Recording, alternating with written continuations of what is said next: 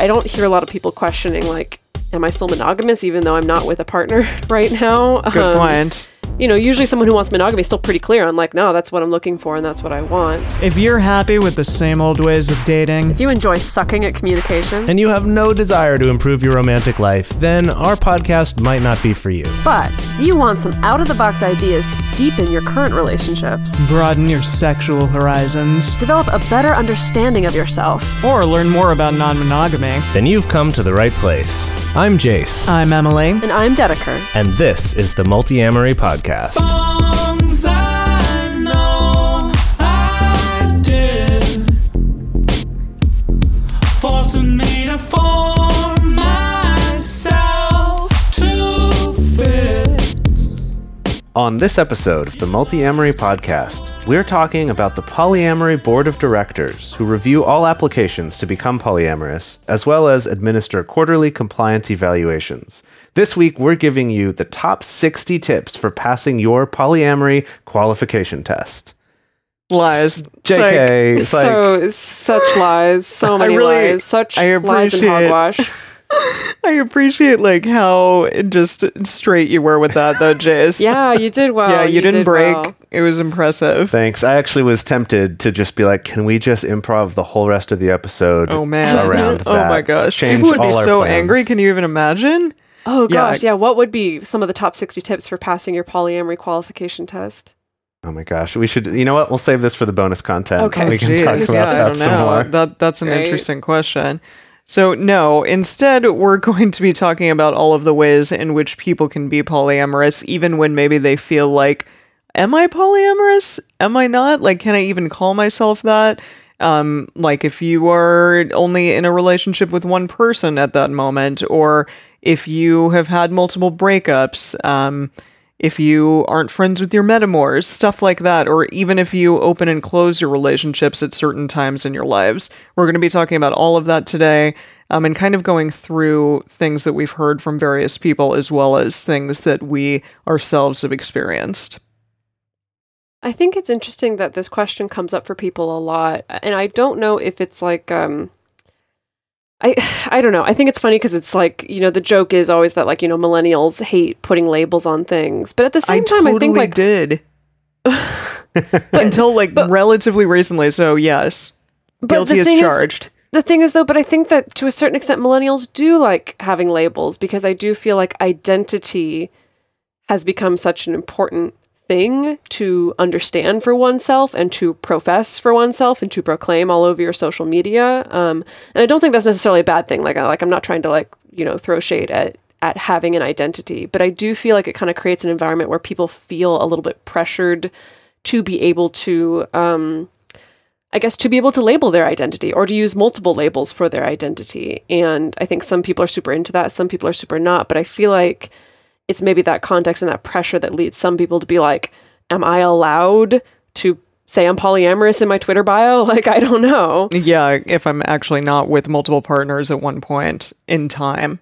Yeah, and surprisingly, I mean, maybe not surprisingly, because we do have a lot of people in a lot of different relationship structures on our Patreon Multiamory Facebook page, that this is, I think, come up from time to time, people asking this question, and just even under live shows, I know that we've had various people come up to us and say, you know, I call myself polyamorous, but I haven't had a date in a long time, in many months or even years, and it's been really difficult because, you know, you may not have anyone to vouch for you that's already dated you, that you're a great, great partner, or anything along those lines. So I get it. I get that all of those things can be really challenging.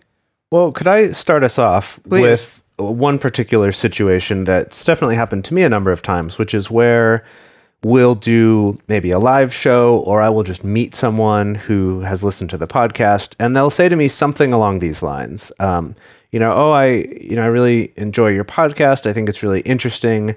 I would like to be polyamorous, but right now I don't have any partners. Mm. Mm. And usually my answer to that person is, you could be polyamorous if you want to, because it's not determined by the number of relationships you have, but by what you expect from those relationships and how you conduct yourself in those relationships. Yeah.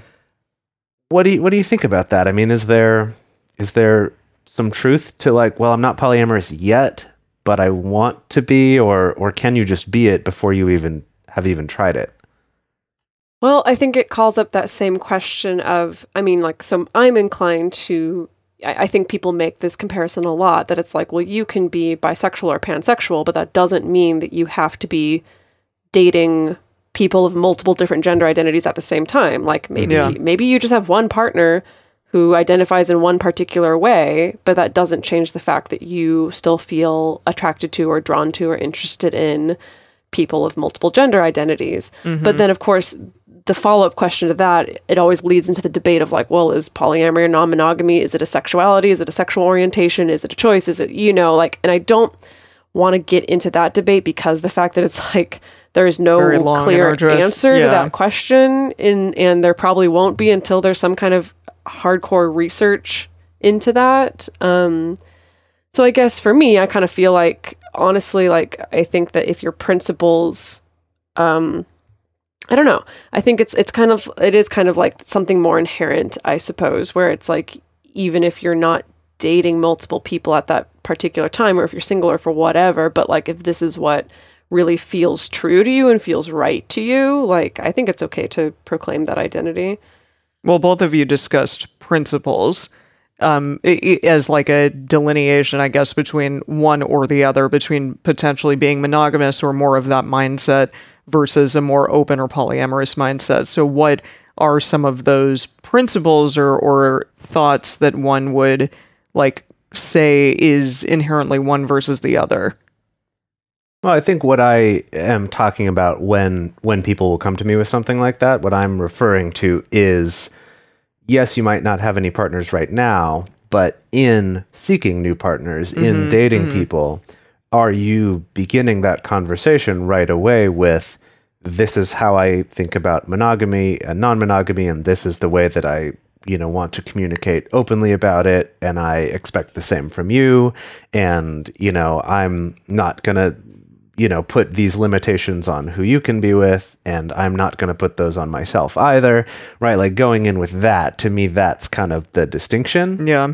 However, I mean, I could also make an argument for saying, well, I think I might want to be polyamorous, but I don't know because mm-hmm. I haven't tried it yet. And I think that's a little different than like, mm-hmm. I definitely want to be this, but I'm not yet because I don't have partners, versus I think I want this, but I haven't tried it.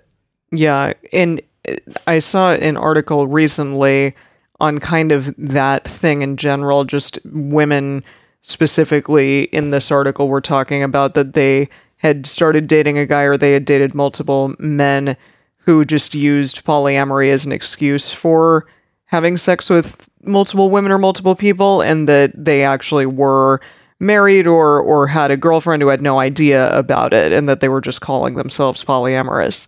And so obviously, yeah, from an ethical standpoint, that's a real problem and not something that one would want to do. And I don't think that person obviously is polyamorous. They're just an asshole. So from that standpoint, yeah.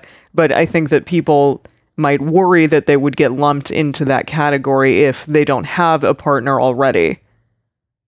Yeah, I think that's a very real fear. Yeah. That I mean, especially if you are a male identifying person, like there's, yes, very, and for good reason, people might be suspicious of that. But I think what makes the difference, like we were saying, is how you actually conduct yourself in the relationship, rather than just choosing to say a label or not, and then still being shady.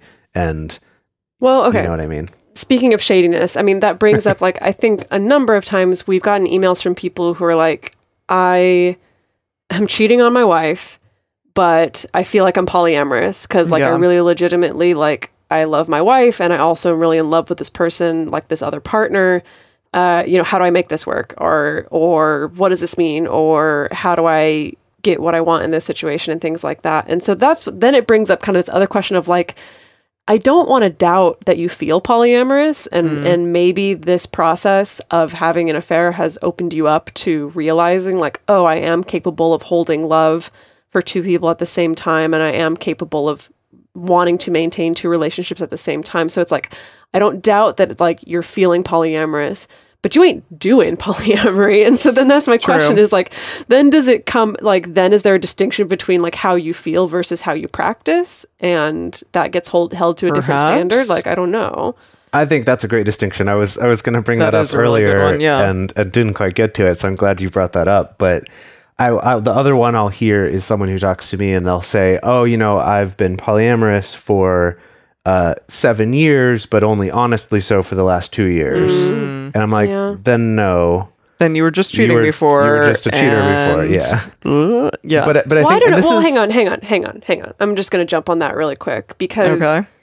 I honestly feel like I would say something like that as like, I felt polyamorous since like a really, really, really long time ago, but I haven't been like proactively, honestly polyamorous for 10 years. That doesn't mean that I cheated. Like, I didn't cheat on anyone when I was monogamous. It just meant that like, I kind of fell into the mainstream default of like, well, I feel this way, but that's not correct. So I'm just going to choose monogamy. So I don't think you can necessarily just assume. That is a distinction. Although but you and I have dated. They were cheating. You and I have dated someone though who did cheat, like in their like non-polyamorous life many times, and I know a lot of people who've done that as well. Right, and but I think Dedeker, you bring up a good point of like it depends on what they mean by that, right? Mm-hmm. Is it just that I had this feeling but didn't know it was something I could do, which sort of goes toward that idea of polyamory being more of an identity for yourself versus. Well, I was just cheating and being secretive about it. And only recently after my divorce, am I being open with my partners about it? That would fall more into the category of you're talking about the practice of doing it. Yes. So that's an interesting thing too, to like identity versus practice. Mm, yeah. Your relationship practice. And in that, I actually wanted to bring up something based on what you were saying, Dedeker, that I think that the bigger distinction of like feeling like you are polyamorous is not that I've realized I'm capable of loving multiple people or wanting to pursue multiple relationships, but more realizing that that's something I also want for my other partners. Mm, that's like, a good distinction. To me, that's the bigger distinction. Yeah. And we've talked about that before with like monopoly relationships where I'm like, I kind of feel like the monogamous one, if they are okay with their partner having other partners, I think they're still polyamorous. They're more the polyamorous one because I think it's more about what you hope to limit from your partner rather than just what you want to do yourself. Mm-hmm. And that's also something that people debate. Yeah, but, people have taken great issue with that opinion. Mm-hmm. Yeah, and I obviously, if you are not dating anyone for an extended period of time, then you have to, in your mind, put these practices into place, at least in the foreseeable future, that you would have a partner and be able to speak to them about these things. Like, ideally, even if you are single, you're coming at any potential relationship with, you know, this is who I am, this is what I expect, this is what I hope for you that you would get out of a relationship with me, etc., and that you are still being ethical about everything, even though you may not be successfully dating people at that particular moment. Well, I mean, I like in a really ideal world, I feel like everyone would come to a first date with that kind of awareness and knowledge, even if they were but not everyone does. Monogamy. Sure. I know that's true, but really though, like when you're trying to find a long-term partner, whether that's just one partner or whether that's multiple partners, you know, being able to have a sense of shared values is important. And I feel like, you know, that's why, you know, on this show, like we try to talk about conscious monogamy. I think we should be talking about it more because I think that is also part of it, is like also having this very conscious awareness of your values and what it is that you want, you know. But it is the kind of thing that it's like, if you're single and monogamous, I don't hear a lot of people questioning like, am I still monogamous even though I'm not with a partner right now? Good point. You know, usually someone who wants monogamy is still pretty clear on like, no, that's what I'm looking for and that's what I want. So I guess on that side of things, and I guess there's maybe not quite the same debate around, is monogamy a sexual orientation or not? I suppose. Yeah, I mean, it generally, like, the precursor to monogamy often is, well, we're dating multiple people, and then, okay, we're going steady. Is that still a thing people say? Or, like, we're not dating anyone else. We're, you know, exclusive. That's the term that I was looking for. Mm-hmm. Yeah. Well, okay, so what if we take this to the next stage now? Mm-hmm. So this person's been debating, like, am I polyamorous even if I'm not dating anyone yet and haven't dated that way before? Or, I mean, what about a situation where I am in a relationship, but I really don't like my metamors? Mm. Or I feel a lot of jealousy of my partner, even though, you know, intellectually I'm like, polyamory makes sense to me, yet I still have these emotional reactions that come up. Am I maybe not actually polyamorous? Dedeker, what would you say to that?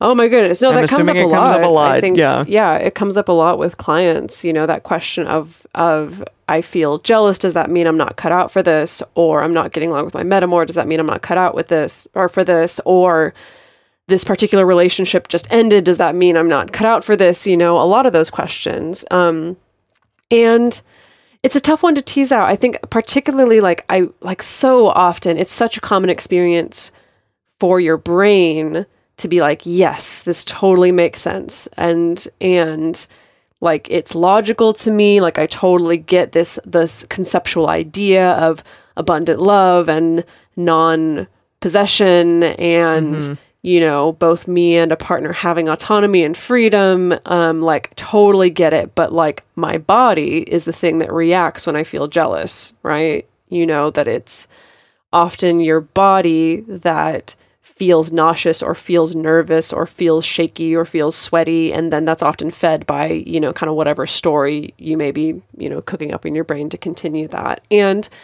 like, the thing is that, like, that's okay, because it's like your body and your nervous system has been trained basically since birth about what is and isn't okay in relationships. You know, you are the product of your environment and your culture. And I think a lot of people know who get into this, that a lot of this process is deprogramming, rewiring, relearning to be very Yoda, you know, relearning what you have learned. I was just having a conversation with someone about exactly that, where he was kind of like, so I heard through Eric about you being polyamorous and doing your podcast and stuff, but like, and you know, he went into kind of the usual questions about like, but what about jealousy? And you know, what's it like, all that.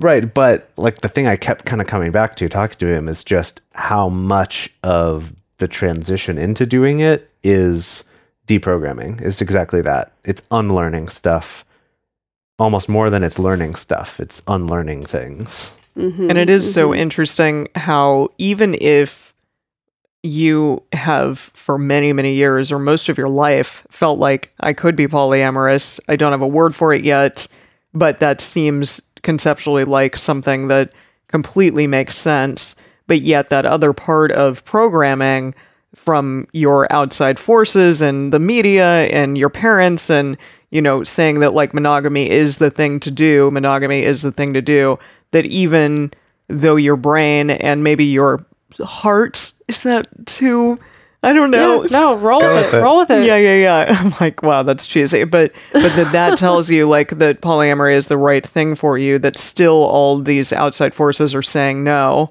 that it can still be really difficult and really hard to go there.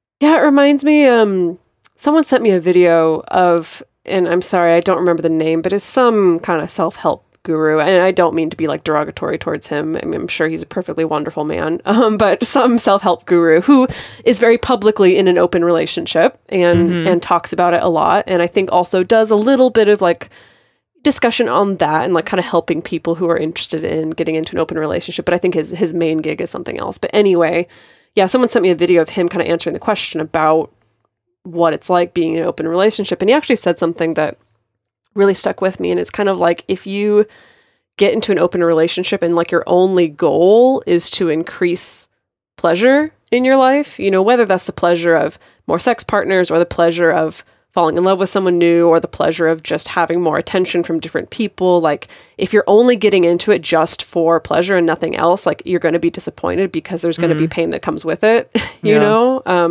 If you're into it to not just have pleasurable experiences, but also to like get to know yourself and to deepen your relationships and have better communication and like really learn about the parts of you that need to heal, like then it's definitely going to be a success for you in that pursuit anyway. Well, just do you think like it's a fake it till you make it situation. I mean, we've talked about this, like all of the ways in which people can feel jealous and feel awful about it potentially for many, many years even. Is it just like a continual deprogramming? Like that is the thing. You can still call yourself polyamorous even if you're having a difficult time. It'll just take time.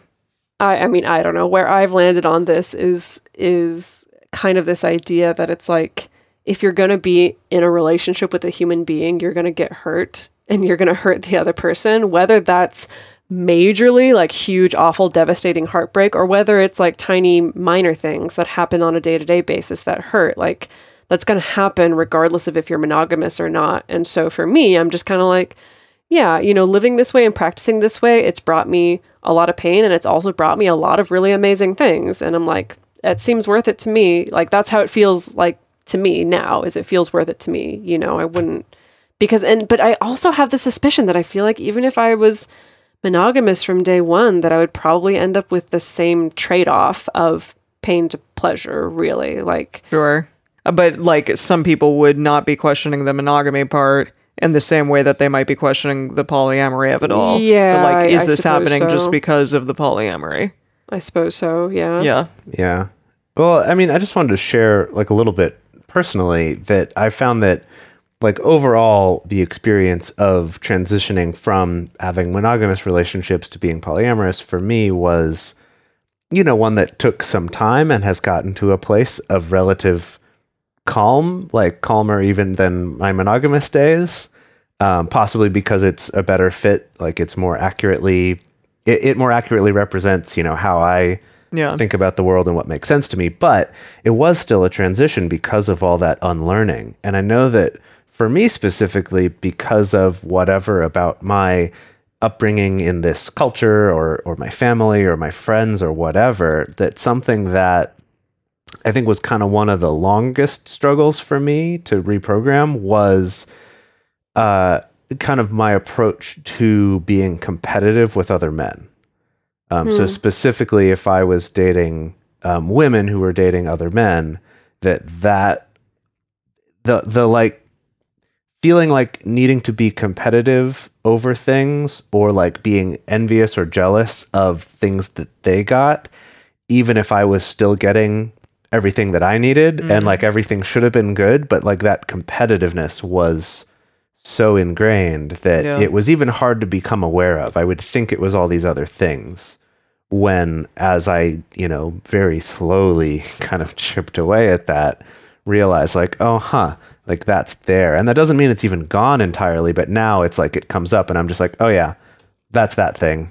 Let's not worry about that so much. I mean, and it just goes away so quickly. That's an impressive amount of self-evaluation that I honestly just think maybe some people aren't willing to do. Because again, in order to deprogram, you have to like look at yourself and you have to look at all of the reasons why those things stick with you and why you choose to let them have any, I don't know, any weight in your life. If that's not what you want, if you want to move forward and move past it and maybe, you know, and become this different thing or this thing that you weren't initially, but want to be. And yeah, you have to ask yourself, like, why am I keeping with the old ways? So that's impressive, Jace. That's good. Even if you don't always do it all the time, that you at least know what's happening. Well, as I say to a lot of people, and I'll, to be totally honest, end up saying to myself most of the time is, the thing that you think is the thing is probably not the thing. As in, I don't know, when you have like, when you have like your own shit and your own trauma and your own baggage or your own insecurities, it's like, it's so easy for your brain to come up with a reason why you're upset. That's not actually like the insecurity or the baggage or the trauma. Like to create a problem to fix. Yeah, well, it's so, it's, I think particularly like create an external problem to fix. Like I think it would be so easy to be like, well, the reason I'm upset is because he texted me 10 minutes later than I thought he was going to be. And like, we need to have a talk about our texting and like when we text each other and how we communicate with each other. Like that's what needs to happen. And, you know, I don't want to discount like if there are issues in your communication or if there are little hacks that would make your lives easier, like definitely do that. But it does require this really critical eye of like, understanding that your brain is going to be able to fill in a convenient and safe feeling excuse, essentially, for why you're feeling shitty in a particular moment. Because, I think our brains and our minds don't really want to look at themselves. We want to give ourselves, like, the uber benefit of the doubt. Yeah, definitely. Well, I feel like, I mean, I love these deep philosophical conversations, but I'm going to try to circle us back around to what we're talking about, which is this idea of, like, essentially, what does it take to count as polyamorous? Mm-hmm. Is there such a thing? Is that a ridiculous question to ask? And I think we also get people who come to us and ask about, like, you know, let's say I have a primary relationship, like let's say I choose to have a primary relationship, you know, we've opened and closed our relationship a couple of times, or sometimes we do it at specific times. Is that okay? Does that count as polyamory? Does that count as some other form of non-monogamy? What do y'all think about that? Well, okay. We've talked about this before, but Jace and I did this very early on in our polyamorous relationship. Because, and at the time, I will say neither of us were dating anyone.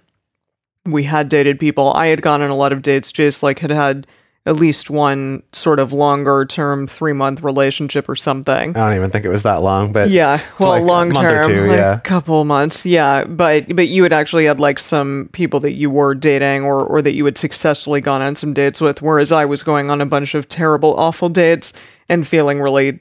not good about things. And so we did choose to close for a while and then eventually opened again.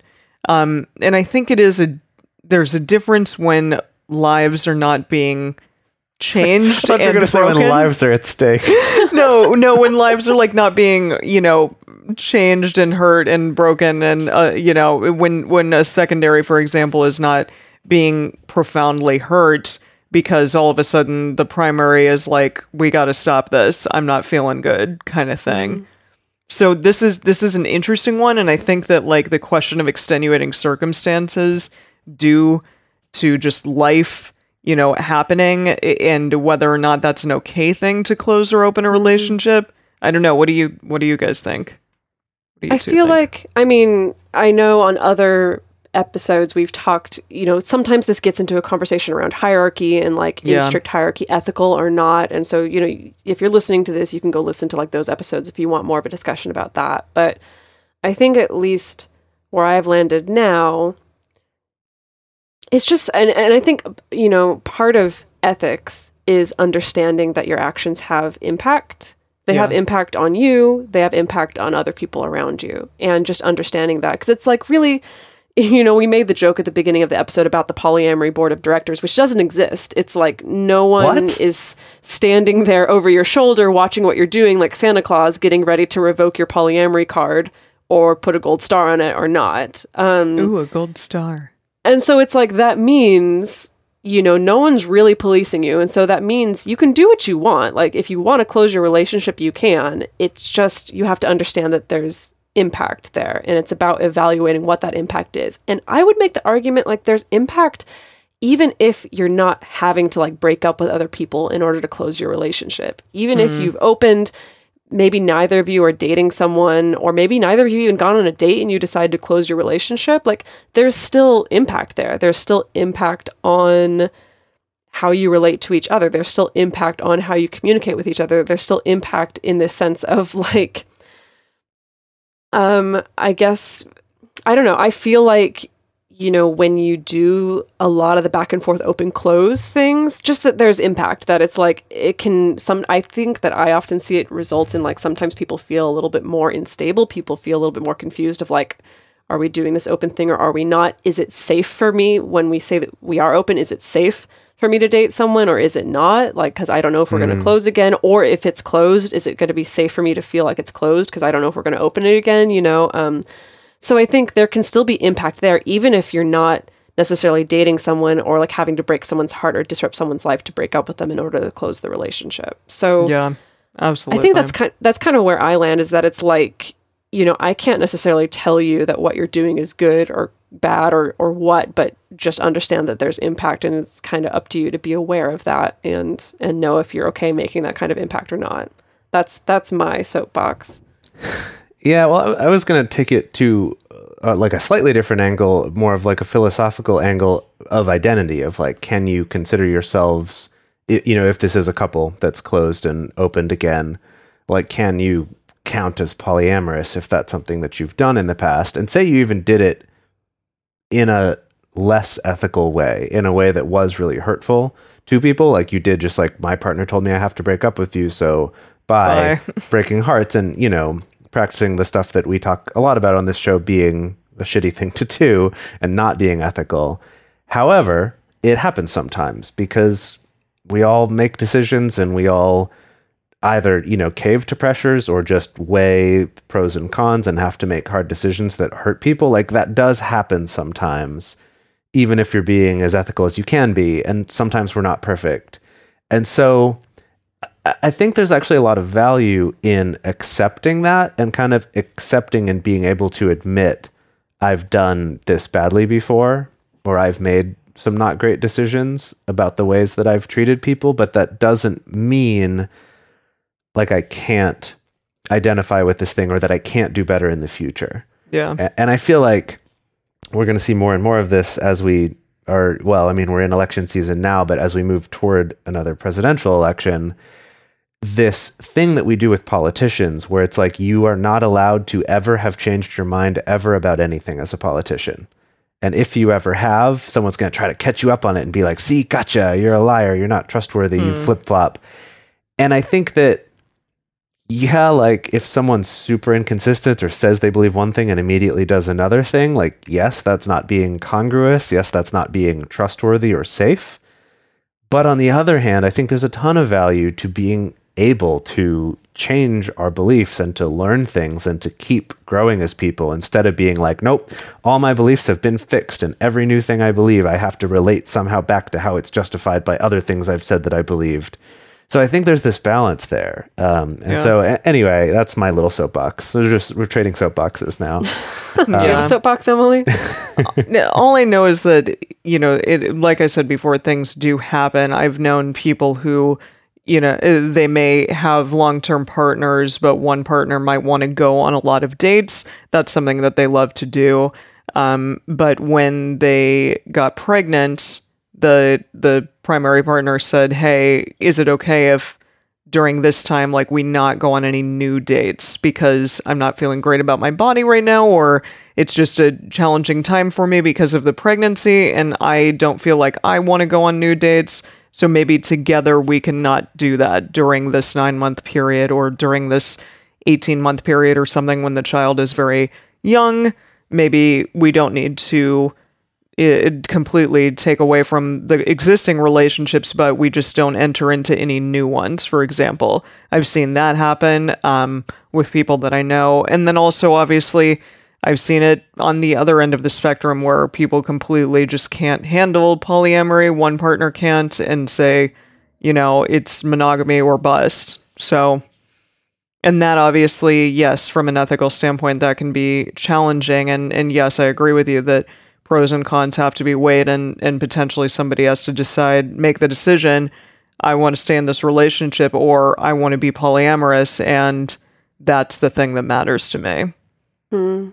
So that it's the person's decision, of course. But yeah, being ethical about it is incredibly important. Of course. Well, I feel like a lot of people end up in a bind. Like, let's say in that situation where it's like, you know, maybe I really jive with being non-monogamous, but my partner's having a really, really hard time. And I feel like we need to close the relationship or else this person's going to leave me. Or it seems like they're really, really getting hurt by this. And so, of course, we end up in this ethical bind. It's this idea of like, it feels unethical to be doing something that my partner feels so harmed by or so upset by. And again, like, I'll just come back to the same thing of like, you know, it's okay to make the decision that feels right to you and, you know, that feels like, I don't know, it's the best choice for you in that particular moment.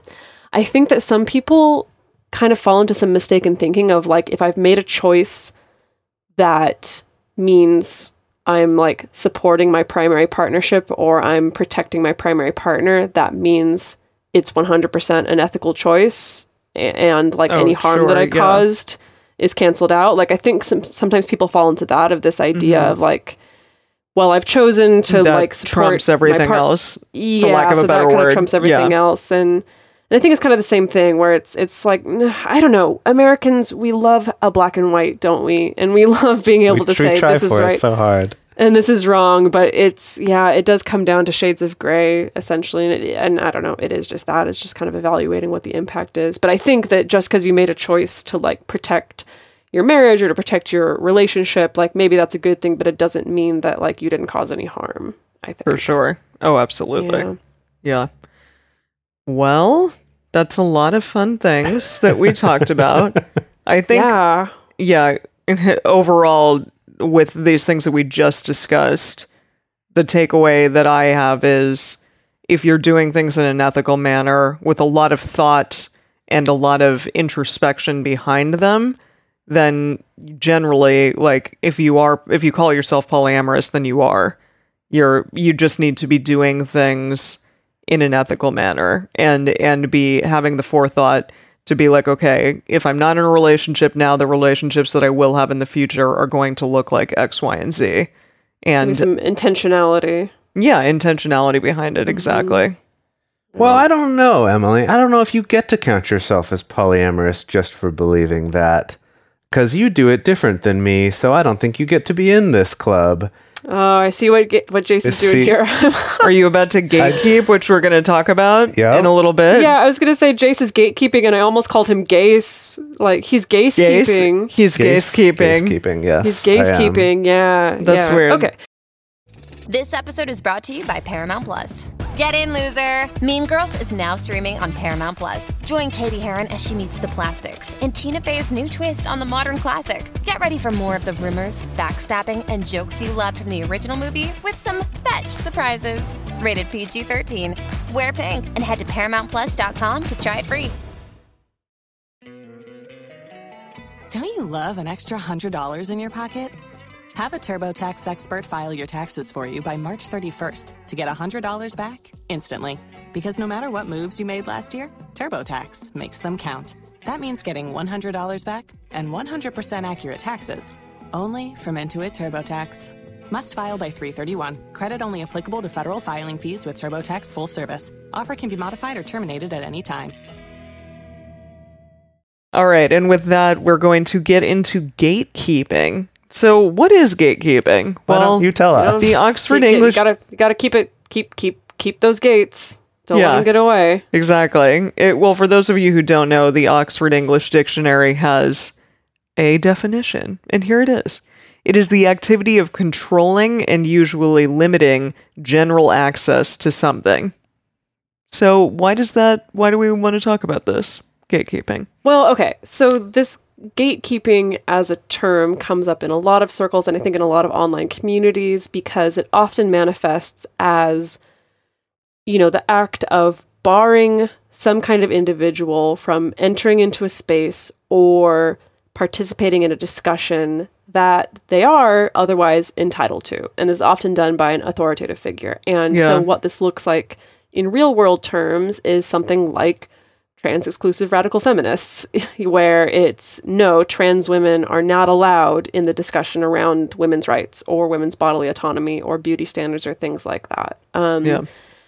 Or things like, again, in feminist spaces, like preventing Black women from being able to talk about how race plays into their experience of misogyny, you know, of preventing Black women from being able to talk about misogynoir as it is. Jeez. And I think that I've seen it pop up definitely in non-monogamy friendly spaces or polyamory friendly spaces, because it can be very easy to, again, start getting down to brass tacks around like, well, what you're practicing is polyamory, but what you over there are practicing is not polyamory. And so you don't have a voice in this discussion, or you can't enter into this space, or we don't want you here. And I think that's when it kind of tends to usually come up. Yeah. Yeah, I mean, another place that I know this comes up is with bisexuals in the gay community, that sometimes there's this kind of like, sorry, like you can't be a part of the leadership of the, you know, queer youth department at this university because you're bisexual. So you're not really gay. Interesting. Right. Well, so that brings up another interesting point, is that gatekeeping, it can come from within a community, like, you know, like, let's, you know, using polyamory as an example, like people who identify as polyamorous calling out other people who are also wanting to identify as polyamorous for not being poly enough, essentially. Mm-hmm. So it can come from within a community. It can come from outside a community. So an example is like women who are geeky and play video games. For a long time, there's been this sense of gatekeeping of like, no, you're not a real geek. Sometimes it does boil down. You're not a real geek just because you're a woman, you know, or no, you're not a real gamer because you don't play MOBAs, or no, you're not a real gamer because you don't play these kind of games. Well, and this came up in a very, you know, political, what am I trying to say? Political and like press related way with all of the stuff with Riot Games. Yes. Yeah. And there's very much that culture there where they tried to like backpedal on like how they defined being a real gamer, because they were doing some of that stuff specifically to try and exclude women. Yep. Mm-hmm. Yeah. And I don't know. I mean, I think that when we get into these discussions around like what counts as polyamory or not, like I think that gatekeeping often comes to the forefront because the fact that it's like, I think people get really upset by the idea of like, well, you have to have some kind of standards, right? Because you can't just let anyone identify as polyamorous, because then, you know, you get, again, those people who are just assholes who are like using polyamory as a label to hide behind when they're not actually being ethical or honest or communicating. And so I think people struggle with this idea of like, what is just making a distinction? What is protecting a community? What is gatekeeping? What are your thoughts? I think you've just hit on the heart of the whole challenge. And I think that, to go back to what we were saying before, is that we, especially as Americans, are so desperate for a black and white. It's like, just give me the rubric, like give me the rules by which I can decide if I'm gatekeeping or not, you know? Mm. And that you'll end up with people all across the spectrum on like where they land on that decision, but they're trying to put it in like axioms or like little definitions or little, like I can just check this box or these couple boxes and know that this is okay.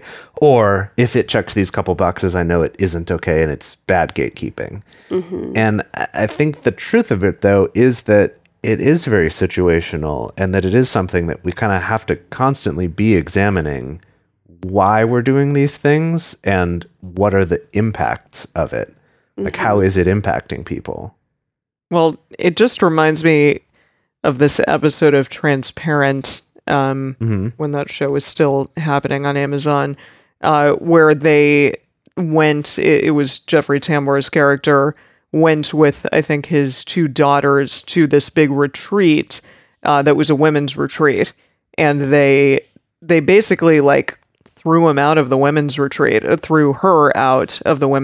because they said, well, you're trans and therefore you shouldn't be here. You shouldn't be allowed to be here. And I've definitely heard that from some very feminist friends of mine. Mm-hmm. Like, well, they can't have a discussion. People who are trans cannot have a discussion on what the pain of like being a woman or the things that have occurred and the prejudice women have faced in their lives because they were potentially once gendered as male. So, yeah, and to me, I'm like, none of that makes sense. That's all really mind-boggling to me that someone would go there or think that. And I think it's challenging, like, with this topic of polyamory, like, inclusivity versus, you know, trying to push people out. That doesn't seem right to me. Like, if somebody is interested in polyamory genuinely and ethically, then to me, they should be allowed to be doing it or calling themselves that, regardless of maybe the way in which their polyamory looks. Yeah, well, I think it's hard because I think that often what motivates that, like that instance with like the women's retreat, and I know it's a fictional instance, but there's definitely been similar things that have happened in real life for sure, constantly. That from the perspective of the person who is an authority there and is making this call or who is leading this community, I think for some people it can come.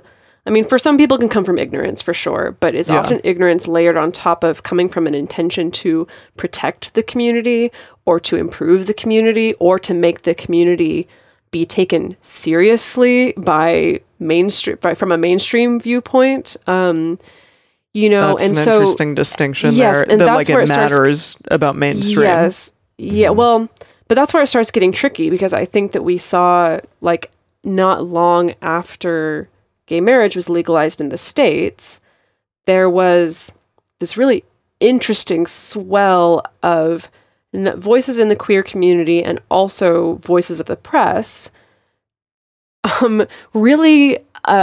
sometimes unintentionally, I think, bashing on the idea of non-monogamous relationships, because there was this standing argument of, like, well, if you legalize gay marriage, then what's to stop us from legalizing bestiality or legalizing bigamy or polygamy or whatever. And so there were all these articles coming out being like, see, gay marriage is fine, and don't worry, there's no way, you know, non-monogamous marriages would ever work out, so, like, we don't need to worry about that. So, and I think there were also voices in the queer community being like, hey, all you weirdos over there practicing non-monogamy, please don't make this worse for us. Like, we just won these rights to have traditional marriage, and so, you know, you need to stay over there and stop making us look bad. And so, like, I see it coming, and that's where the mainstream values thing comes in, is that, like, we understand that from a mainstream viewpoint, having multiple partners is weird, but having just one partner is okay. And so if I can kind of sell you on the idea of, like, oh yeah, I'm gay, but I have just this one partner and my marriage looks exactly like yours, that's kind of an easier sell. And so anyway, that was a really long-winded way of getting around to the fact that, like, I think from from the side of the person doing the gatekeeping, like, I think it's often motivated by that fear of, like, we can't just let anyone into this community. We need to protect this community. We need to hang on to what it is that we already have. And then the impact of that is often creating more divided communities within already vulnerable communities, and, like, breeding a lot of infighting and stuff like that, which I think is, you know, is obviously not great for everybody. Well, yeah, because we've even had it in our own group at some points, and I definitely see it in, like, the Inspired Women of LA group. My goodness, people just go really angry at one another in that group. And I think that it does become maybe not so much gatekeeping in there, but just my way of thinking is best and yours is not okay kind of thing. And I understand that, like, if people are obviously being disrespectful or racist or bigots or any of those types of things, that obviously, like, that needs to be addressed.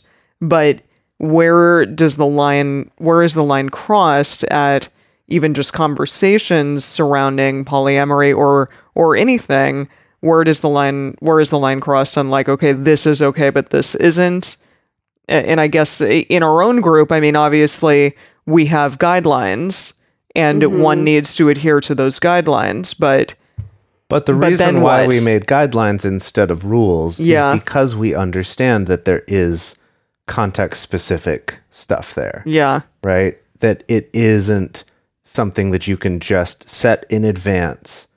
And say, like, this will do everything for every single circumstance that ever happens, of course. Yeah. Right. Like, to bring this into a non-relationship, non-gender related field, that in law, that's something that's actually a big difference between the way contracts are written up in different countries. Huh. That there are some countries like ours, like America, who tries to do that. Like, we're going to spell out every single possible thing we think could ever happen, and then have catch-alls for the things that don't quite fit those. Yeah. And then we argue over those, and, like, that's how we approach the law. Whereas there's other countries who will have much shorter contracts, and the way that they would explain it is like, well, we go into the contract knowing that we can't anticipate everything that's going to happen. And if there's a dispute, it's going to have to get resolved. But the way to do that is through making the intention of the contract clear, rather than every single little condition and thing that could possibly maybe happen in the future. Because we love the black and white and the letter of the law. We do. I know, fascinating. Yeah. So even as you were just talking, Emily, you were talking about, like, well, these things obviously cross the line.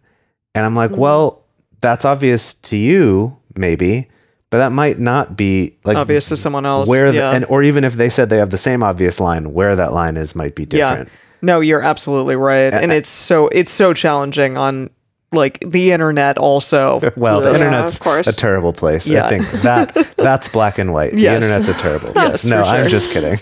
It's not, because there's wonderful places like our communities. Yes, online. Exactly. I was going to bring up just kind of an interesting, did you guys ever watch The L Word? I know you did. Yes, we watched the first season together. I watched a little bit of it. Catherine Monaghan can't. Yeah. So in the first season, there was this guy, he presented as male, identifies as male, but identifies as a lesbian. Do you remember this character who, like, the women who are kind of part of the core group, yes, were all hanging out, and he was talking about, like, oh, well, as lesbians, we, you know, experience this, or like we feel this way, or like da-da-da-da. And he kind of walks away, and one of the other women's like, what? Like, what is he talking about? And kind of it's that he's a man who dates women but identifies as a lesbian. Mm. I bring this up because I think it's an interesting, I could definitely see an argument for either side about, should this man be able to be included in a, like, lesbian discussion group or a community or something like that? And that's, I think that's why they had it on the show, is to kind of bring up the fact that that is a difficult thing. But you see what I mean? Like, I feel like no matter where you try to, like, lay down your rules about, like, who can identify as polyamorous or who can identify with whatever gender, there's other things where it's like, oh, well, shit, we didn't account for that. Like, he's not saying he's a woman, but he is saying he's a lesbian. How does that fit into our rules? Like, I don't know.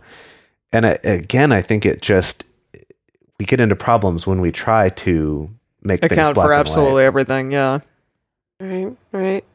I do feel like it's important to at least give some airtime to the idea that I don't want anyone to come away from this thinking that it's like, anything that remotely looks like gatekeeping is bad, and like all of your communities and all of your spaces and all of your discussions should be open to like literally anyone and whoever, because, you know, someone who's actually not part of a particular community or identity doesn't mean that they're automatically entitled to access any space or participate in any discussion. And if you're heading up any communities or any discussion groups or things like that, that's on you to make those calls, to bring mindfulness and awareness to that, of knowing like what's gatekeeping versus what is actually protecting a community or maintaining the integrity of a community. And I think also, Jace, something you brought up is the idea that like trying to avoid the bad form of gatekeeping for a community is different from gatekeeping your personal life.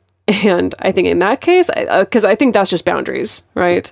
Well, yeah, we hadn't gotten to that yet. It's here in the notes. But yeah, I did want to make that distinction that like with polyamory, to bring it back to where we started this discussion, that if I'm going to say, well, in this community or who can be involved in this discussion, I'm not going to put stipulations in place of like, you can only be in this discussion if you have X number of partners, or if you practice polyamory a certain way, that, you know, I wouldn't want to eliminate those people from being able to participate in that discussion and to find a safe place to be able to talk about it and process it as they're on that journey.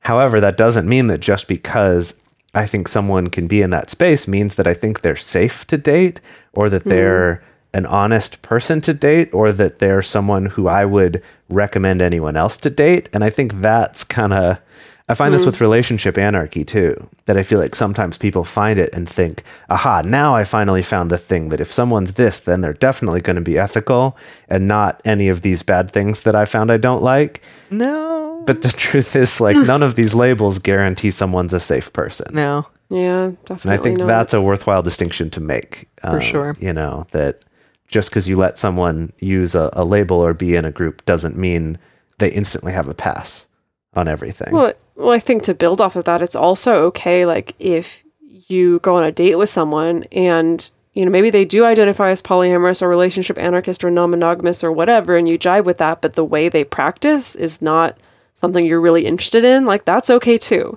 You know, I don't count that as gatekeeping. Like, I count that as like just boundaries and you know, what you feel is going to keep you safe. I feel like we've had some discussions about that in the Patreon group recently, that it's like, you know, if the way that someone practices in their relationships or the way they practice communication sets off red flags for you, even if you're both technically on the same quote unquote team of both identifying as polyamorous, like It doesn't mean that you have to date them or have to feel like it's safe to date them or have to put up with it, you know? And I think, unfortunately, sometimes I think that's a symptom of if people feel like they don't have great access to community or great access to people to date who also identify as polyamorous, that I think sometimes people end up in a situation where they feel like, well, I really don't like that this person I just met practices this weird strict hierarchy with a veto and you know, communicates or like lets their partner see like all our private text messages, stuff like that. I don't like that, but they're like the only person I've met so far who is okay with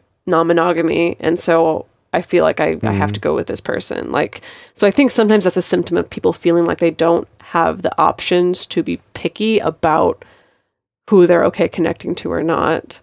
Interesting. Like they don't have the option to have boundaries. Yeah. Phrase it another way. Yeah. Yeah. Which that's is sad. Really I would hope to empower people to feel like they always have the option to have boundaries. Even I know it's hard sometimes, but that's much easier said than done for sure. Of course. Yeah. Definitely. Yeah. I think that it reminds me of a discussion we had just recently, where we were talking with someone about the different labels like consensual non-monogamy and ethical non-monogamy and, you know, other ways that are kind of bigger umbrellas than just the term polyamory, for example.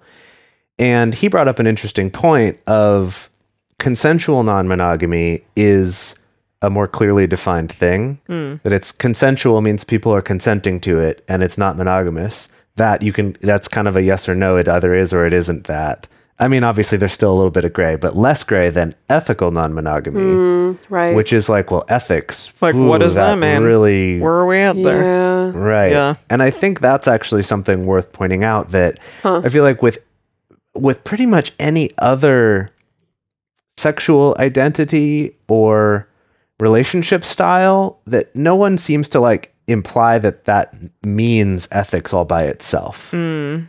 Like, I don't think most people, would associate like, oh, well, you're bisexual, so you're more ethical than someone who's straight or gay. Well, probably some people would conflate like, oh, you're monogamous, so therefore you're more ethical. That's true. But some people, but obviously there's a lot of monogamous people who are not ethical at all, and even not ethical in their monogamy, in the way in which they do monogamy.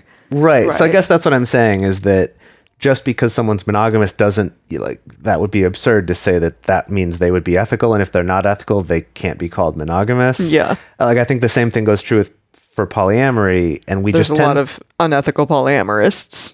Yeah, of course. 'Cause they're still people, you know, like, and so I think that it's interesting to think about that distinction between consensual non-monogamy and ethical non-monogamy, and that ethical non-monogamy could be something that we strive for and that our show could be about exploring and helping people to do that as well as they can, whereas consensual non-monogamy could be more of a like, this is what I'm doing. Yeah. Just factually. Interesting. Anyway, so that's just an interesting thought I had just while you were kind of bringing it home there. I feel like we need to have like a 2-hour episode on just ethics. I think we should sometime. Let's do it. We'll do a week-long retreat where people can come and we'll all just talk about ethics. We'll just like talk about ethics and philosophy. If y'all have any ethicists, that's what they call them, right? Ethicists? Is that a job title? Is that a thing someone can be? That's a great name. Sign me up. Is. I want to learn. I am an ethicist. I'm an apprentice ethicist. Great. That's one mouthful. Yeah. One hell of a mouthful. All right, y'all. So let us know your thoughts on all of this. Let us know, how is it that you label? Have you been in a community before where you've seen an instance of gatekeeping? Have you been on like the negative side of gatekeeping in any instance? We definitely love to hear from you. Love to hear what your experiences are. The best place to share your thoughts with other listeners is on this episode's discussion thread in our private Facebook or Discourse forums. You can get access to these groups and you can join our exclusive community by going to patreon.com/multiamory. In addition, you can share with us publicly on Twitter, Facebook, or Instagram. You can email us at info@multiamory.com, or you can leave us a voicemail at 678-MULTI-05. You can also leave us a voice message on Facebook. Multiamory is created and produced by Jace Lindgren, Emily Matlack, and me, Dedeker Winston. Our episodes are edited by Mauricio Balvanera. Our social media wizard is Will McMillan. Our theme song is Forms I Know I Did by Josh and Anand from the Fractal Cave EP. Full transcript is available on this episode's page on multiamory.com. You need parts? O'Reilly Auto Parts has parts. Need them fast? We've got fast. No matter what you need, we have thousands of professional parts people doing their part to make sure you have it. Product availability. Just one part that makes O'Reilly stand apart. The professional parts people. Oh, oh, oh, O'Reilly Auto Parts.